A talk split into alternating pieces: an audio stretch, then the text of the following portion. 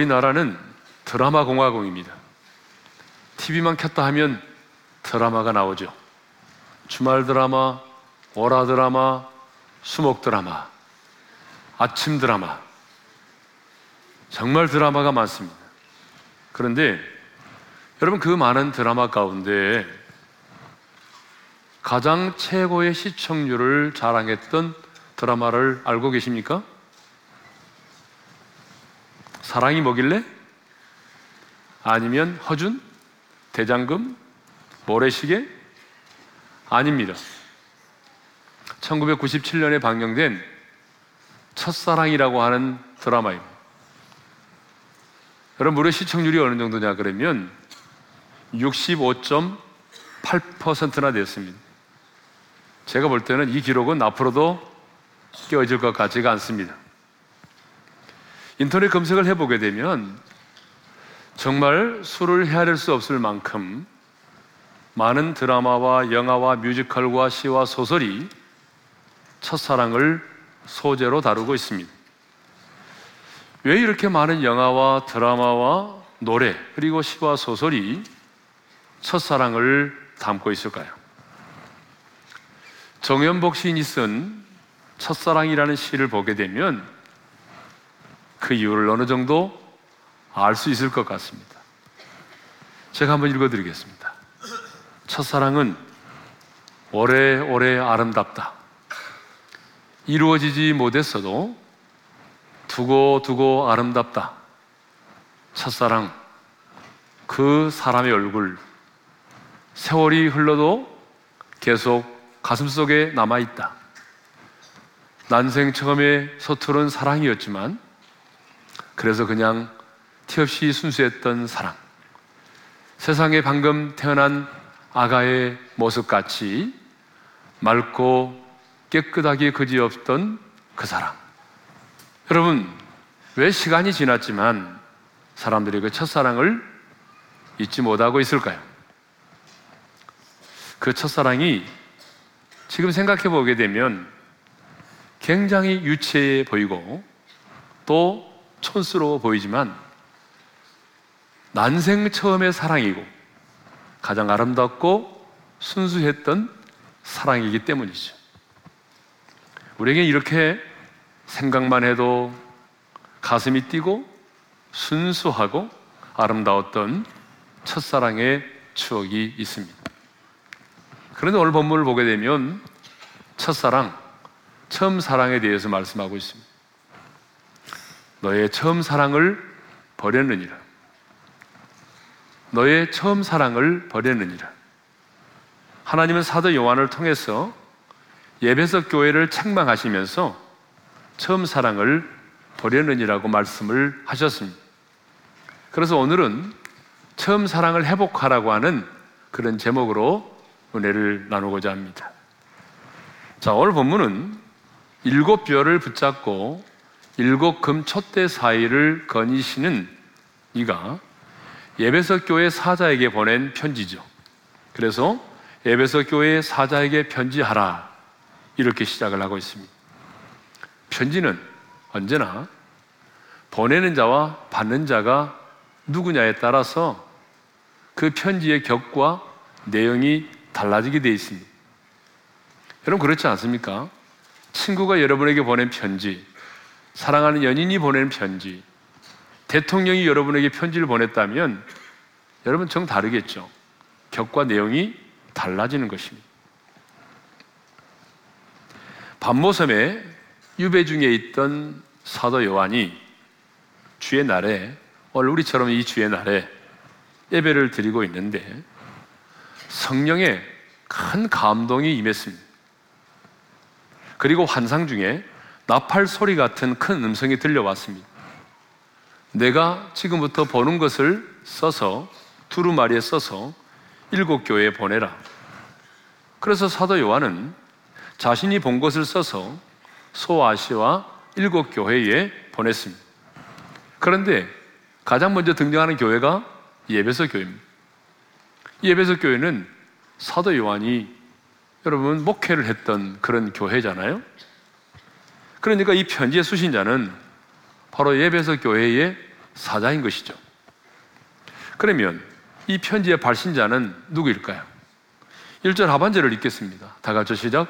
오른손에 있는 일곱 뼈를 붙잡고 일곱 금 촛대 사이를 거니시는 이가 이르시되 이 편지를 보내는 온 발신, 발신자가 누구냐면 우리의 왕이시며 그리고 교회 머리가 되신 예수님을 말합니다.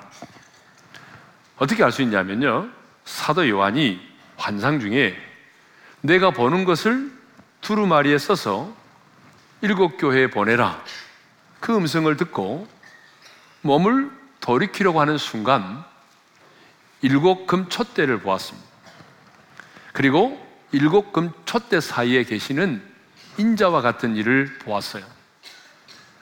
그런데 그 인자의 모습이 어떤 모습인고 하면은 발에 끌리는 옷을 입고 계시고 머리털의 희기가 이 머리털의 희기가 양털같이 희고 눈은 불꽃 같고 여러분 잘 한번 상상해 보십시오. 발은 빛난 주석 같고 음성은 많은 물소리와 같고 그리고는 오른손에는 일곱 별이 있고 그의 입에서 좌우에 날선 검이 나오고 얼굴은 해가 힘있게 비치는 것 같았습니다.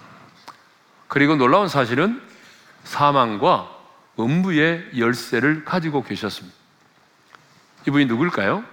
바로 만왕의 왕이시고 교회의 머리가 되시는 예수 그리스도이십니다.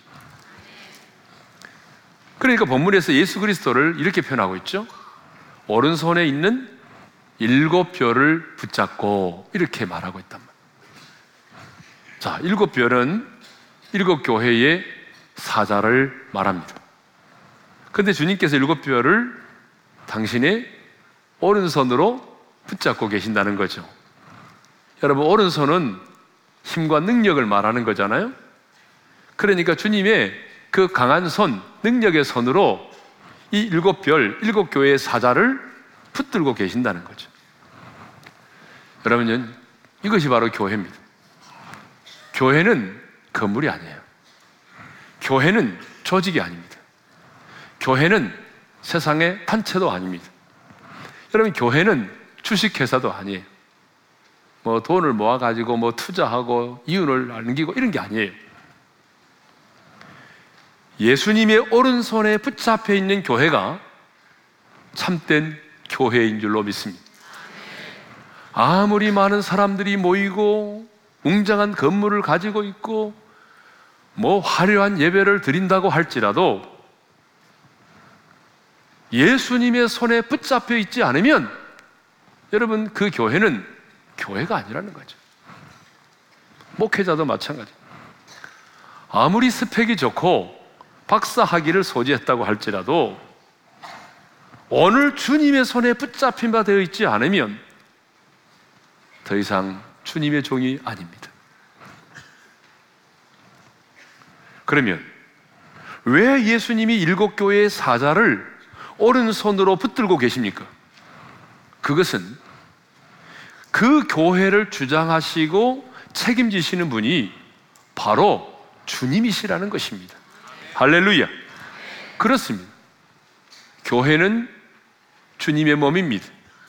그리고 그 교회 머리는 바로 예수 그리스도이십니다. 그러므로 교회의 머리가 되신 주님께서 그 교회의 사자를 오른손으로 붙들고 계신다는 거죠. 주님이 강한 능력의 오른손으로 붙들고 계신다는 것은 교회를, 그 교회를 주장하시고 다스리시는 분이 바로 주님 한 분뿐이시라는 거죠. 그 누구도 자기의 마음대로 교회를 주장하거나 다스려서는 안 된다는 거예요. 그런데 여러분, 우리는 이 주님의 교회를 내 마음대로, 내 생각대로 좌지우지 하려고 합니다. 여러분, 왜 한국 교회가 이렇게 어려움을 당하고 분열하고 여러분, 왜 이렇게 대형 교회들이 손가락질을 받고 있습니까? 목회자와 모든 성도들이 그 주님의 손에 붙잡힌 바 되지 않고 자신들의 생각과 자신들의 사리 사욕을 따라서 행하기 때문입니다. 특별히 교회 지도자인 목회자가 여러분 사리 사욕을 품고 목회를 하기 때문이에요. 제가 목사로서 참 이런 설교 한다는 게 쉽지 않습니다. 그런데 이건 엄연한 사실이. 저는 이 말씀을 묵상하면서 다시 한번 다짐하고 또 다짐했습니다. 주님의 손에 붙잡힌 바 된 목사가 되자. 주님의 손에 붙잡힌 바 된 목사가 되자. 여러분, 목사도 주님의 손에 붙잡힌 바 되어 있지 않으면 목사가 아니에요. 여러분, 목사 한 수 받았다고 다 목사가 아니란 말이에요. 주님의 손에 붙잡혀 있지 않으면 목사 아닙니다. 목사도 사람이기 때문에 주님의 손에 붙잡혀 있지 않으면 여러분 무엇에 붙잡히겠습니까? 세상의 권력에 붙잡히고 여러분 세상의 명예욕에 붙잡히고 여러분 세상의 탐욕에 붙잡히마 될 수밖에 없는 거예요. 그러므로 여러분 우리 오른 교회가 주님이 우리에게 주신 5대 비전과 5대 목표를 이루기 위해서 가장 중요한 두 개의 수레바퀴인 영향력 있는 다음 세대를 세우는 그 일과 주의 오실 길을 예비하는 선교적 사명을 감당하는 이 사명을 감당하려면 저와 우리 어린의 모든 지체들이 주님의 그 오른손에 붙잡힌 바 되어야 합니다. 특별히 지도자인 제가 여러분 교회 발, 방향을 결정하는 제가 지도자의 리더십이 뭐겠어요? 방향을 결정하는 건데 그 방향을 결정짓는 지도자인 제가 주님의 그 오른손에 붙잡힌 바 되어 있어야 하는 거예요. 그리고 우리 모든 장로님들과 우리 모든 성도들도 여러분 내 생각이 아닌 성령의 생각을 따라서 성령의 인도하심을 따라 내 생각을 내려놓고 성령의 인도하심을 따라 나가야 하는 것입니다. 그것이 바로 교회. 저는 목회를 시작할 때만 해도 이 교회론이 이렇게 중요한지 잘 몰랐어요. 근데 목회를 하면 할수록 이 교회론이 이렇게 중요하구나. 왜냐하면 여러분 교회가 뭔지를 잘 몰라요. 네. 근데 정말 교회가 그리스도의 몸이고 교회의 머리는 예수 그리스도이시고 그리고 그 주님이 여러분 오른손으로 그 일곱 교회 사자를 붙들고 계시고 금초대 사이를 거니신다는 거죠. 오늘 본문 보세요. 두 번째로 일곱 금초대 사이를 거니시는 분이라고 되어 있잖아요. 우리 1절 하반절 읽겠습니다. 시작. 일곱 금초대 사이를 거니시는 이가 이르시되 여러분 일곱 금초대는 일곱 교회를 말합니다. 일곱 교회는 지상에 있는 주님의 모든 교회를 상징하는 것입니다. 근데 하나님의 성전에 뭐가 있었죠? 금초대가 있잖아요. 그러니까 하나님께서 모세에게 친히 금초대를 일곱 금초대를 이렇게 이렇게 만들라 그렇게 말씀하셨고 하나님의 지시에 의해서 금초대가 만들어져서 성전에 있었습니다. 그런데 여러분 이 금초대는 건강한 교회가 어떤 교회인지 주님이 주인 되는 교회가 어떤 교회인지를 우리에게 잘 보여주고 있습니다. 이 금초대는 하나님 모세에게 뭐 어떻게 만들라고 했냐면 순금으로 만들라고 그랬어, 순금. 순금으로 만들어 교회는 순금이어야 된다는 거예요. 금으로 치장하라는 얘기가 아니에요. 금이 가지고 있는 두 가지 특징 때문에 그래요. 순금은 불순물이 없어야 돼요. 그리고 순금은 시간이 지나도 변하지 않습니다. 여러분, 이게 교회라는 거예요. 교회는, 주님이 세우신 교회는 불순물이 없어야 된다 이거예요. 교회가 세상과 타협하면 안 된다는 거예요. 여러분, 교회가 세상의 가치와 기준이 오늘 이 시대의 교회의 가치와 기준이 되면 안 된다는 거예요. 인본주의가 되면 안 된다는 거예요. 교회는 주님 오시는 그날까지 신본주의여야 된다는 거예요. 세상의 방식이 교회 안에 들어오면 안 된다는 거예요. 그런데 요즘에 여러분 교회들이 보게 되면 많은 목회자들이 세상이 원하는 교회를 모습을 따라간다는 거예요. 여러분 세상이 우리에게 요구하는 교회의 모습이 아닌 주님이 원하는 교회의 모습을 우리는 따라가야 합니다. 그런 교회를 만들어야 돼요. 세상 사람들이 요즘에 우리 교회에게 요구하는 그런 교회의 모습이 있어요. 근데 그렇게 하면 안 돼요, 교회는. 교회는 순수해야 됩니다. 그러니까 뭐 세상 사람들이 동성연애에 대해서 대세라고 말하고 그리고 종교다원주의를 인정하자고 말해도 여러분, 우리 교회는 주님 오시는 그날까지 여러분, 세상을 따라가는 교회가 돼서는 안 되고 하나님의 말씀만이 진리이고 예수 그리스도만이 길이요 진리요 생명임을 붙들고 나가야 한다 그 말이에요. 교회는 변하지 않아야 돼요. 시대에 따라서 진리가 변할 수는 없잖아요. 변하지 않는 게 진리 아닙니까? 물론 제 목회 철학 가운데 중요한 게 하나 뭐냐면 진리는 변함이 없지만 진리를 담는 그릇은 시대마다 새로워져야 된다는 거죠. 진리는 변할 수가 없어요. 그 진리를 담는 그릇은 시대의 문화의 옷을 입을 수 있지만 진리는 변화시킬 수 없다는 거예요. 예. 또 금초 때는 불을 밝히기 위해서 존재합니다. 그럼 그러죠. 그런데 불을 밝히려면 뭐가 필요할까요? 기름이 필요하겠죠. 아무리 여러분 순금 등대가 아름답고 금초대가 아름다워도 여러분 기름이 없으면 그 금초대는 빛을 발할 수가 없는 거 아니겠어요? 그렇습니다. 교회가 교회로서의 사명을 감당하려면 교회가 이 어두운 시대에 이 세상 가운데 빛을 발하려면 교회에 뭐가 필요하겠어요? 기름이 필요해요. 근데 여러분 그 기름이 뭐죠? 참기름은 아니잖아요. 그죠? 이 기름은 성령의 기름 부음입니다. 할렐루야. 성령의 기름이에요. 그러니까 여러분 아무리 교회가 웅장하고 수천 수만의 사람이 모이고 그래도 성령의 기름이 준비되어 있지 않으면 성령의 기름으로 충만하지 않으면 그 교회는 교회로서의 사명을 감당할 수 없다는 거예요. 이 어두운 세상 속에 빛을 발할 수가 없다는 거예요. 여러분 교회가 뭐예요? 여러분 한 사람 한 사람이 교회 아닙니까? 여러분 우리 공동체가 교회잖아요. 그러니까 교회가 교회 되기 위해서 교회 되기 위해서는 반드시 성령의 충만함을 받아야 돼. 성령의 기름 부음이 있어야 교회가 시대적 사명을 감당할 수 있는 것이고 여러분 교회가 성령의 충만함을 받아야 노아의 방주처럼 생명을 살리는 일을 감당할 수 있는 것이고 성령의 충만을 받아야 여러분 그 비전을 감당할 수 있는 것입니다. 그런데요, 오늘 본문을 보게 되면 그 예수님이 일곱 금초대 사이를 거니시고 계신다고 그랬죠. 일곱 금초대가 시상에 있는 교회라고 그랬잖아요.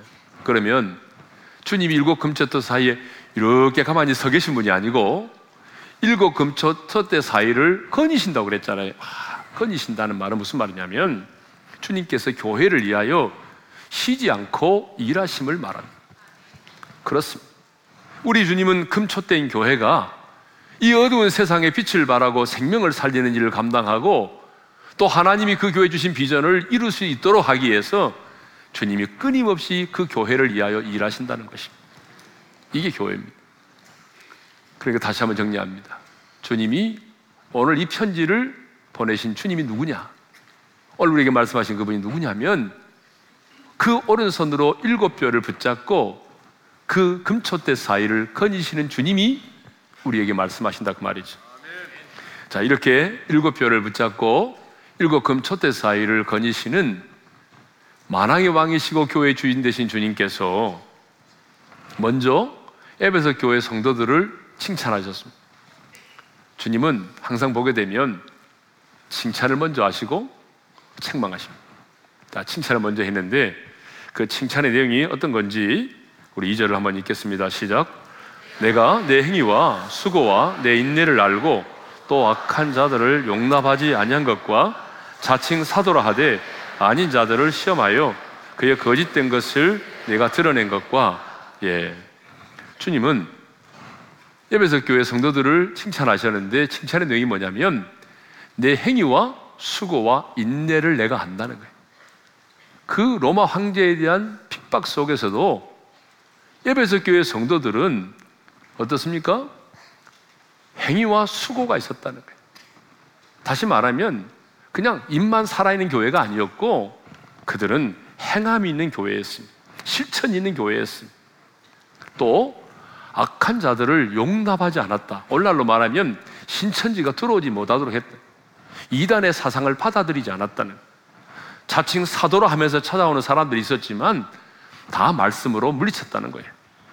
6절을 보게 되면 니골라당의 행위를 미워했다는 말이 나옵니다. 여러분 니골라당이 어떤 사람들이냐면 이런 사람들이 하나님을 믿은 다음에는 율법의 때가 지났으므로 율법을 지킬 필요가 없다. 육신은 악이요 영만이 선하기 때문에 육신으로는 무엇을 무엇이든지 할 수 있다. 그런 얘기죠. 한마디로 말하면 이겁니다.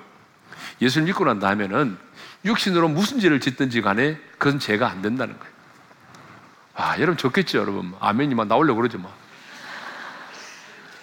하나님 믿고 난 다음에 이 육신은 악한 것이기 때문에 내가 예수 믿고 구원 받고 난 다음에는 육신으로 어떤 짓을 해도 그게 죄가 안 된다는 거예요. 네? 얼마나 좋겠어요, 여러분, 그죠? 막 아멘이 나오려고 그러잖아요. 네? 그런데 이런 니골라당의 행위를 미워했다. 받아들이지 않았다는 거죠. 또 3절을 보게 되면 에베소 교회는요, 잘 참고 인내하면서 게으르지 않았다는 거예요. 3절을 읽겠습니다. 시작. 또 네가 참고 내 이름을 위하여 견디고 게으르지 아니한 것을 아노라. 여러분 로마 황제의 엄청난 핍박 속에서도 그들은 잘 참고 인내를 했습니다. 그런데 여러분 인내의 동기가 자기 자신의 이익과 어떤 목적을 위해서 인내한 것이 아니고 뭐라고 되어 있냐 그러면 이렇게 되어 있습니다. 내 이름을 위하여 견디고 그러니까 예수님의 이름을 위하여 잘 참고 견뎠다는 얼마나 아름답습니까? 그죠? 그리고 뭐라고 되냐면 그들이 게으르지 않았다라고 말하죠. 여러분 마지막 날에 주님의 책망이 뭐죠? 악하고 게으른 종 아닙니까? 악한 것과 게으른 것은 똑같은 말이거든요. 그런데 대부분의 사람들이 악하고 게으른 종이라고 하는 책망을 받는데요. 그런데 예배석 교회는 게으르지 않았다는 거예요. 열심을 품고 주를 섬겼다는 거죠. 칭찬받을 만하죠. 자, 이렇게 예배석 교회에 대하여 칭찬을 하신 우리 예수님은 이제 예배석 교회를 향하여 책망을 하십니다. 그 책망의 내용이 뭔지 아세요? 4절을 읽겠습니다. 다 같이 시작. 그러나 너를 책망할 것이 있나니 너의 처음 사랑을 버렸느니. 따라서 합시다. 너의 처음 사랑을 버렸느니라. 너의 처음 사랑을 버렸다는 거죠. 여러분, 사랑과 사랑과의 관계도 첫사랑이 있듯이 주님과 주님과의 관계, 주님과의 관계에도 첫사랑이라고 하는 게 있는 것입니다. 에베소 교회 성도들 역시 복음을 듣고 주님을 영접했을 때에 주님에 대한 첫사랑의 뜨거움이 있었습니다. 주님에 대한 그 뜨거운 첫사랑으로 예배를 드렸습니다. 눈물 가운데 드렸습니다. 그토록 예배를 사모하며 기다렸습니다. 주님에 대한 뜨거운 첫사랑으로 봉사도 하고 전도도 하고 핍박도 견디어냈습니다. 그런데 시간이 흐르면서 주님에 대한 그 첫사랑이 식어진 거죠. 여전히 선한 일들을 하고 있습니다. 여전히 핍박 가운데서 잘 참고 있어요. 여전히 이단과의 싸움도 잘 하고 있어요. 그런데 주님이 보실 때에 에베소 교회 성도들은 처음 사랑을 버렸다는 거예요. 오늘 우리도 마찬가지죠. 저와 여러분에게도 주님에 대한 뜨거운 첫사랑의 순간이 있었습니다. 길을 걷다가도 주님 생각에 눈물을 흘리고 운전을 하다가도 나를 위하여 십자가에 달려 죽으신 그 주님 생각에 차를 멈추고 눈물을 흘렸던 시간이 있었습니다. 주님이라는 그 말 한마디에 눈에 눈물이 고이고 눈시울이 뜨거워지고 흐르는 눈물을 남모르게 훔친 적도 있었습니다. 나 같은 죄인을 사랑하사 구원해 주신 그 주님의 은혜와 사랑의 감격에서 가슴이 터지도록 주님 사랑해요. 주님 사랑해요를 외쳤던 순간도 있었습니다. 아니, 예배당에 들어오는 순간부터 하나님의 임재가 느껴지고 예배 시간 내내 주님의 그 안아주심에 감사하며 눈물만 흘리다가 돌아간 적도 있었습니다. 찬양을 부를 때마다 그 찬양의 가사가 나의 신앙의 고백이 되어지고 선포되는 그 말씀 앞에 가슴을 치며 통곡한 적이 있었습니다. 그런데 어느 순간 그 주님에 대한 첫사랑이 식어진 것입니다. 예배석 교회 성도들처럼 여전히 교회 나와서 예배를 드립니다. 여전히 선한 일도 행합니다. 봉사도 합니다. 이단과의 싸움도 하고 있습니다. 그런데 주님에 대한 첫사랑을 잃어버린 거죠. 그래서 주님은 오늘 저와 여러분을 향하여 말씀하십니다. 너를 책망할 것이 있나니 너의 처음 사랑을 버렸느니라. 이 말은 무슨 말입니까? 다시 그 처음 사랑을 회복하라는 거죠. 뜨거웠던 그 순수한 사랑으로 다시 예배를 드리라는 거죠. 그 첫사랑으로 뜨거운 쳤던 첫사랑으로 기도하라는 거예요. 그 첫사랑으로 선한 일을 행하며 살라는 것입니다. 그러면 어떻게 하면 잃어버린 그 처음 사랑을 회복할 수가 있을까요? 5절 상반절을 읽겠습니다. 다 같이요. 그러므로 어디서 떨어졌는지를 생각하고 회개하여 처음 행위를 가지라. 따라서 합시다. 생각하라. 예수님은요, 책망만 하지 않으셨어요. 책망만 하고 끝난 게 아니라 어떻게 하면 처음 사랑을 회복할 수 있는지 그 처방을 내리셨어요. 여러분, 우리는 자녀들을 책망만 하고 끝나버릴 때가 얼마나 많아요. 근데 주님은 책망만 하지 않고 어떻게 하면 이 처음 사랑을 회복할 수 있는지 그 처방을 내려놓았는데 그 첫 번째 처방이 뭐냐 그러면 생각하라는 거예요. 그러므로 어디서 떨어졌는지를 어떻게 하고 생각하라는 거예요. 첫사랑이 식어진 데는 이유가 있습니다. 여러분, 이유 없이 사랑이 식어지지 않아요. 많은 경우에 사랑이 식어지는 데는요, 이거죠. 세월이 흐르면서, 시간이 지나가면서 사랑이 식어지죠. 라이프지에 사랑의 과학이라는 논문이 실린 적이 있었는데, 거기 이런 내용입니다. 처음 사랑. 즉, 다시 말해서 저 사람 없이는, 정말 저 사람 없이는 내가 못 살 것 같아. 못 살 것 같아. 그런 순간이 얼마나 가느냐. 이것을 과학적으로 연구해 보았더니 18개월밖에 가지 않더라는 거예요. 그러니까 내가 당신 없이는 못 살아요. 라고 말했는데 18개월 지나니까 당신 없이도 살 수 있을 것 같다는 거 아니에요? 이게 과학적으로 데이터예요. 18개월 지나니까 이제는 그 사람 없이도 살 수 있을 것 같다는 생각이 든다는 거예요. 예? 여러분 또 우리가 사랑에 식어진 데는 이유가 있죠. 많은 경우에 말이에요, 말. 말 한마디에 뜨거운 가슴이 얼음장처럼 차가워져. 내가 그토록 내 남편을 사랑했는데 어느 순간 비수에 꽂힌 그 말 한마디를 듣는 순간 내 마음이 얼음장이 되어버리죠. 그래서 입술에 30초가 가슴에 30년이 된다는 말이 있어. 남편의 외도, 남편의 폭언, 폭력, 도박, 또 아내의 과소비, 시월드에 대한 차별. 이런 것들이 우리로 하여금 하나님에 대한 사랑과의 그 첫사랑을 식어지게 만드는 것처럼 하나님에 대한 첫사랑을 식어지게 만드는데도 이유가 있다는 거죠. 그러므로 에베소 교회 성도들에게 어디서 그 사랑이 떨어졌는지를 생각해 보라는 거예요.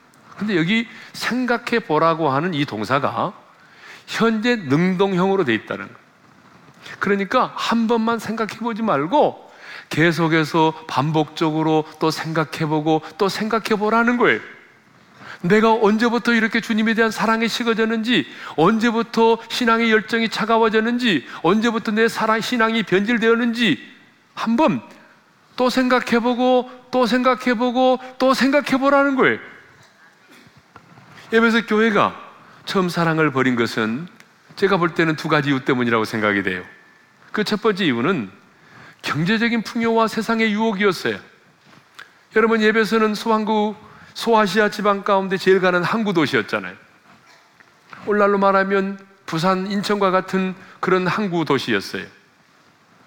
여러분 사람들이 많이 왕래하고 그리고 무역이 왕래하다 무역을 많이 하다 보니까 자연히 이 소아시아 지방 가운데 예배소는 경제적으로 다른 도시보다 풍요했어요. 경제적으로 풍요하니까 또 사람이 많이 왕래하다 보니까 항구 도시다 보니까 향락 산업이 발달했어요. 유혹이 많았어요. 그러니까 여러분 주님을 만나서 참 좋았는데 이렇게 재정의 어려 경제적인 부요함이 있고 세상에 유혹이 있다 보니까 자기도 모르게 그 첫사랑이 식어진 거죠. 여러분 우리도 마찬가지. 가난하고 힘들고 어려울 때는요. 그래도 하나님 은혜 안에 머무릅니다. 주님 없이는 살 수 없다고 생각하기 때문에 늘 십자가 붙들고 씨름하고 주님께로 가까이 나가려고 몸부림을 치죠. 그런데요, 이제 살만해졌습니다. 집도 장만했어요. 좋은 차도 있어요. 그러면요, 사람이 어떻게 되는 거예요? 일단 기도의 간절함이 사라져요. 벌써 제가 이 말씀 하는 동안에 우리 성도들 얼굴이 쫙 나타나요. 어떤 분인지. 여전히 그분은 오늘 또 예배 자리에 보이지 않아요. 그렇게 뜨겁게 사모했던 분인데 사라져버린 거예요. 예배 자리에서 멀어진 거예요. 이 부요함이. 이렇게 우리로 하여금 하나님 옆으로 멀어지게 만드는 거예요. 여러분, 예배서 교회가 첫사랑을 잃어버린 또 하나 이유가 뭐냐면 제가 볼 때는 이단과의 영적 전쟁입니다. 그들은 신앙의 순수성을 지키기 위해서 치열하게 이단과 싸웠습니다. 이건 주님이 칭찬했습니다. 그런데 이 신앙의 순수성을 지키기 위해서 거짓 교사로 의심되는 자들을 시험해보는 열정까지 보였다고. 이 사람이 정말 신천지인지 아닌지 시험을 해봤, 찔러봤다. 그런데 여러분, 이렇게 하다 보니까 다른 형제들을 향한 사랑의 마음을 쉽게 만든 거예요. 오직 관찰하고 비판하는 일만 하다 보니까 형제에 대한 사랑과 주님에 대한 뜨거운 열정이 사라지고 말았습니다. 따뜻한 가슴은 사라지고 차가운 시선만 있는 교회가 되어버린 거예요. 여러분, 우리가, 우리 이제 그 탤런트들이 있는데 얘기 들어보게 되면 악역을 계속 맞다 보니까 영성이 죽는다. 하나님과 멀어지는 느낌이 있다는 거예요. 여러분, 우리가 글을 쓸 때도 마찬가지입니다. 계속 비판하는 글을 쓰다 보게 되면 우리의 가슴에 열정이 사라지고 차가운 시선만 남게 돼 있어요. 여기 여러분 이게 비극이죠, 사실은. 예?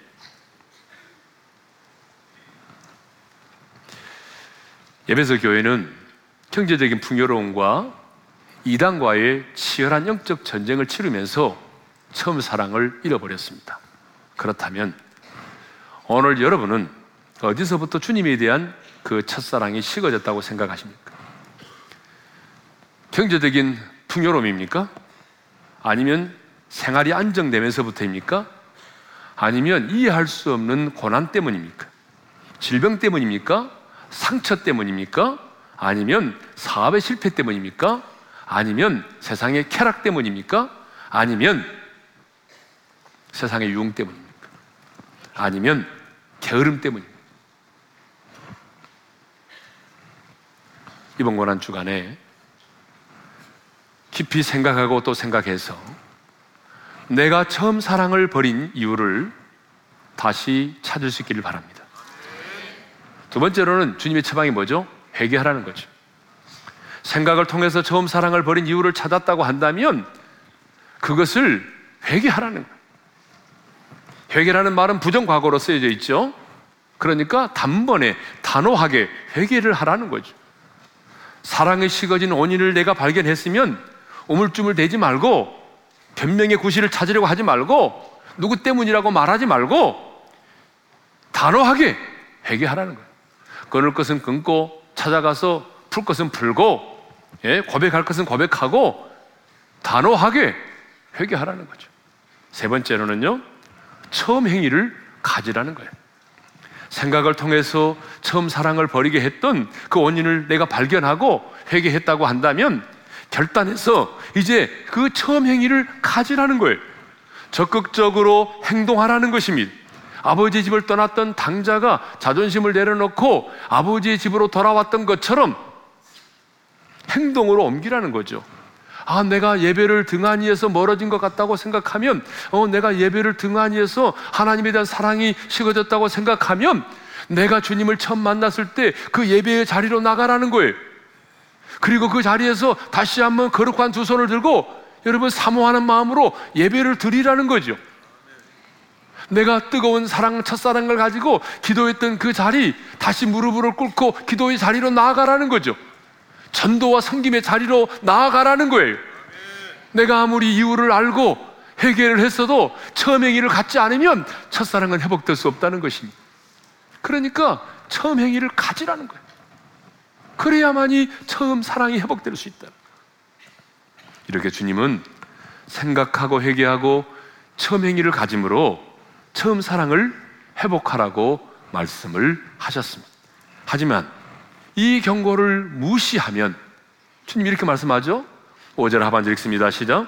그리하지 아니하고 회개하지 아니하면 내가 내게 가서 내 촛대를 그 자리에서 옮기리라. 무서운 말씀이에요. 만일 그리하지 아니하고 회개하지 아니하면 내가 직접 가서 그 촛대를 옮기시겠대요. 첫 대를 옮긴다는 거예요. 만일 회개를 촉구하는 주님의 말씀을 듣고도 회개하여 처음 사랑을 회복하지 아니하면 내가 직접 가서 네 촛대를 옮기시겠다. 여러분 촛대를 옮기시겠다는 말에 헬라의 언어의 의미를 살펴보니까 한 곳에서 다른 것으로 옮기시겠다고 하는 그 의미보다는 더 강력한 표현이더라고요. 제거해 버리겠다. 밀어 버리겠다. 그런 말씀이에요. 여러분, 교리적으로 이 말씀을 접근하지 않기를 바랍니다. 예수님의 처방을 받아들이지 않고 끝까지 회개하지 아니하여 처음 사랑을 다시 회복하지 아니하면 내가 그 교회를 역사 속에서 지워버리겠다는 것입니다. 여러분 교회가 누구죠? 우리 한 사람 한 사람이 교회고 이 공동체가 교회. 그런데 안타깝게도 예배서 교회는 처음 사랑을 회복하지 못했습니다. 터키로 성지 순례를 가보신 분은 아시겠지만 예배서 교회는 역사 속에서 사라지고 말았습니다. 소아시아 일곱 교회도 마찬가지입니다. 여러분 역사적으로 보게 되면 그런 교회들이 참 많습니다. 특별히 영국에 가보게 되면 그런 교회들이 많습니다. 한 시대에 부흥의 꽃을 피우고 한 시대에 복음의 꽃을 피우고 부흥을 경험했던 많은 교회들이 사라지고 술집이 되어버렸습니다.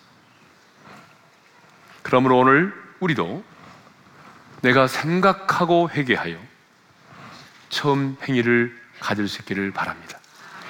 그래서 주님에 대한 첫사랑을 회복할 수 있기를 바랍니다.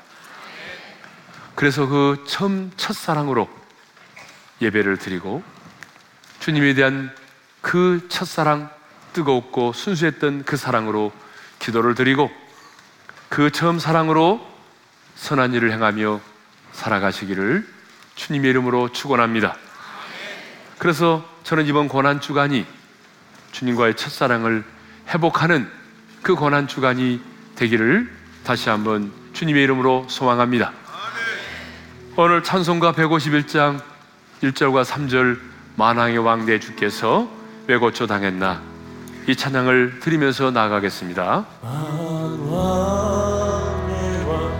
왕내 주께서 왜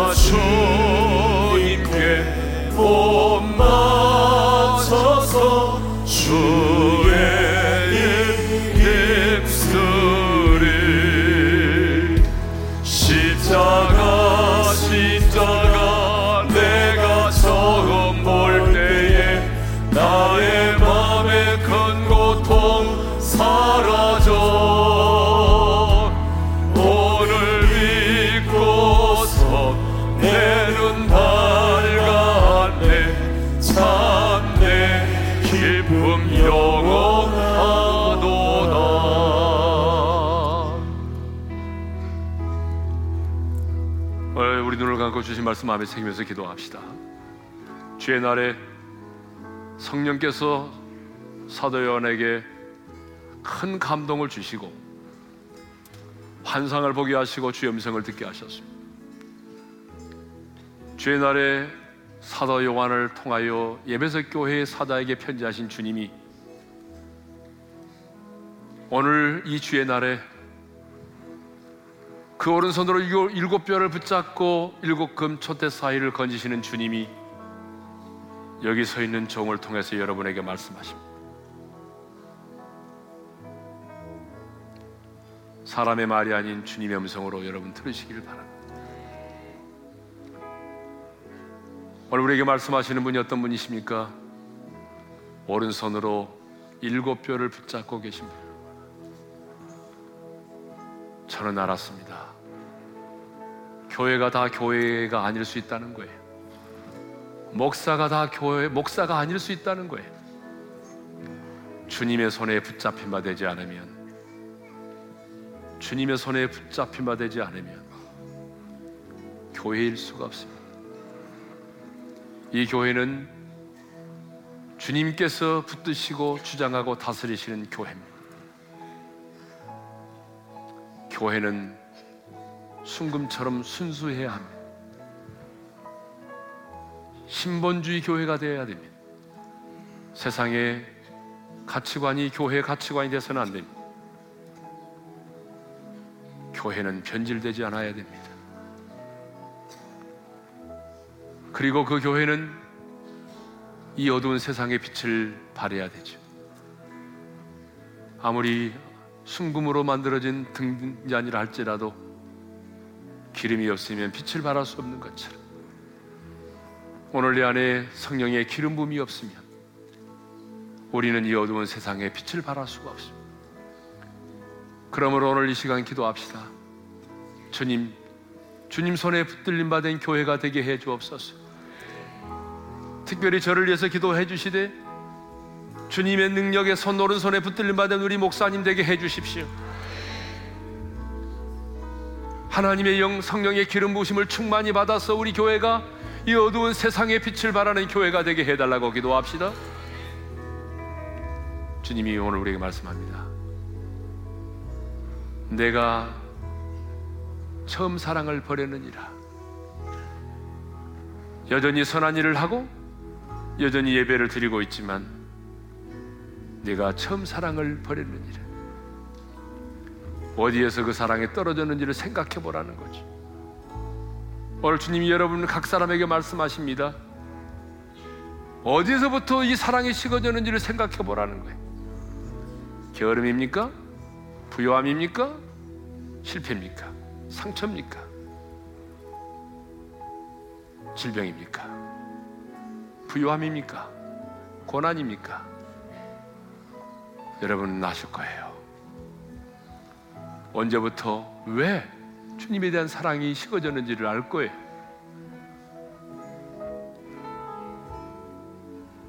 회개하라는 것입니다. 그리고 그 처음 행위를 가지라는 거예요. 주님의 처방을 받아들이지 않고 회개하지 아니하면 내가 교회 머리가 되신 주님이 내가 직접 가서 이 촛대를 옮기시겠다고 말씀하십니다. 이번 고난 주간 처음 사랑을 회복하는 기간 시간이 되도록 기도합시다. 주님 처음 사랑을 회복하여 그 사랑으로 하나님께 예배하고 기도하며 섬기게 도와주십시오. 오늘 이 시간 우리 기도 제목을 다시 한번 드립니다. 주님 손에 붙들림 받은 교회가 되게 하시고 하나님 영으로 나를 충만케 도와주셔서 우리 교회가 시대적 사명을 감당키를 위하여 기도하고 하나님의 첫사랑을 회복할 수 있도록 기도합시다. 우리 다 같이 두 손을 좀 들고 주여 한번 외치고 부르짖어 기도하며 나아갑니다. 주여! 할렐루야 우리 아버지 하나님 감사합니다. 오늘도 우리에게 귀한 말씀을 주셔서 감사합니다. 하나님 주님 손에 붙잡힌 바된 목사가 되기를 원합니다. 주님 손에 붙들림 바된 아버지 우리 교회가 되기를 원합니다. 하나님 주님 손에 붙잡힌 바 되지 아니하면 하나님 내가 더 이상 목사가 아닙니다. 주여 주님의 손에 붙잡힌 바 되게 하여 주시옵소서. 아버지 하나님 하나님의 영 성령으로 기름 부어 주시옵소서. 성령의 충만한 기름 부음을 우리에게 허락하여 주셔서 하나님이 우리가 이 시대의 어두운 시대를 살아가니 시대적 소명을 감당하는 교회가 되게 하여 주시기를 바랍니다. 시대적 소명을 감당할 수 있도록 하나님이 우리에게 하나님의 우리를 충만케 하여 주시기를 바랍니다. 하나님 내가 내 얘기를 나누니 처음 사랑을 버렸더라. 하나님이여 처음 사랑을 우리가 처음 사랑이 식어졌어 하나님의 주님에 대한 그 사랑이 어디서부터 식어졌는지 깨닫게 하여 주시옵소서. 아버지 하나님이여 깨달음을 주시옵소서. 게으름 때문인지 불효함 때문인지 상처 때문인지 아버지 하나님이 우리와 이거 하나님의 깨달음을 허락하여 주시기를 바랍니다. 그래서 하나님이여 주님에 대한 그 첫 사랑을 회복하게 도와주시옵소서. 회개하여 선행기를 가짐으로 첫사랑을 회복하여 그 첫사랑으로 하나님을 예배하게 하시고 그 첫사랑으로 기도하게 하여 주시고 그 첫사랑으로 생기며 나갈 수 있도록 도와주시옵소서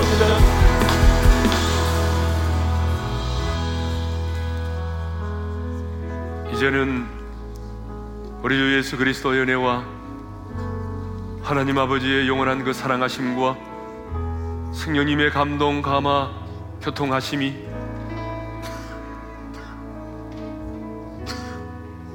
잃어버린 식어버린 주님에 대한 첫사랑을 회복하여 그 뜨거운 첫사랑으로 예배하고 기도하며 그 첫사랑으로 섬기며 살기를 원하는 모든 사랑하는 지체들 위해 이제로부터 영원토로 함께 하시기를 축원하옵나이다. 아멘.